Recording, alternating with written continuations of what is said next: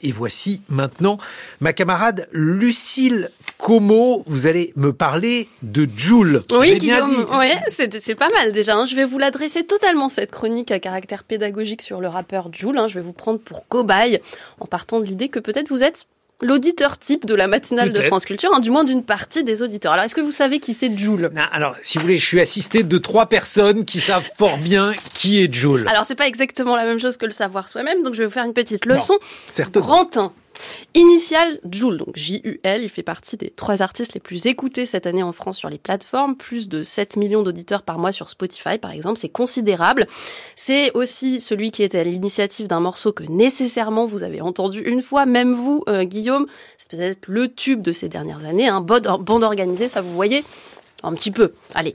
C'est quelqu'un d'assez fascinant, plein de contradictions, à la fois multiples et très reconnaissables. Pour commencer, on va écouter un petit peu hein, le tout début de son dernier album qui s'appelle La route est longue et qui est sorti il y a quelques jours.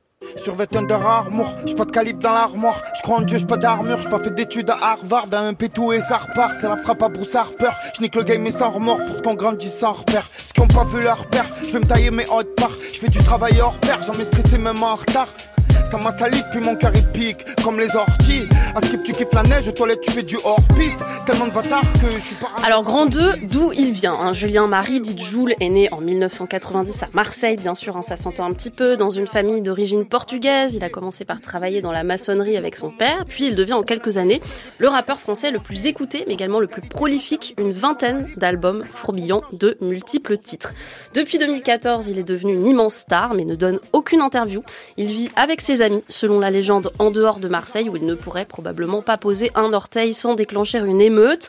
C'est un des sujets principaux de ces morceaux d'ailleurs, hein, qui s'énoncent dans des maximes simples, posées un peu partout. Je dis ce que je vis, ou encore dans le dernier, moi, c'est 100% le peuple, une manière de s'ancrer sans cesse au ras du terrain, alors qu'il est un ovni, comme il le dit lui-même en permanence, et vit dans les stratosphères des succès de plateforme. Grand 3 Lucille, de quoi parle-t-il? Jules, c'est une espèce de bavard compulsif, hein, avec cette manière d'aligner des dizaines de chansons, quelques featuring, ces artistes invités qui viennent chanter ou rapper auprès de lui, mais assez peu. Jules, c'est du rap à la première personne, qui verse volontiers dans les clichés du quartier, du trafic, des filles faciles, mais pris dans une langue bien à lui, celle d'un jeu JE, qui existe très fort. Ce nouvel opus a quelque chose de très nostalgique. Jules vieillit, il rappe de plus en plus au naturel, hein, sans l'autotune, vous savez, cet outil qui a totalement bouleversé ces dernières années le rap et le grain des voix en créant ces nets effets de distance. Il parle des petits qui grandissent trop vite, de sa réticence vis-à-vis des réseaux sociaux, de la manière dont le monde évolue globalement plutôt mal. Il y a quelque chose d'une très grande vitalité dans sa productivité et puis beaucoup de ses chansons sont franchement festives, mais il y a aussi beaucoup de mélancolie dans sa manière de faire.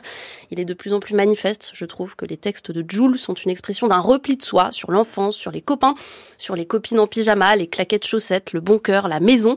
Dans un concert au Vélodrome il y a quelques années, il avait composé un morceau en direct en enregistrant le public assis à sa console, une reproduction, expliquait-il, de son bureau chez lui. Il avait donc littéralement rapporté sa maison dans le stade. C'est la force de Jules, sans doute la plus manifeste, alors qu'il est littéralement mainstream, d'être aussi absolument et formellement lui-même. Merci beaucoup, Lucille Como, pour euh, donc votre regard culturel.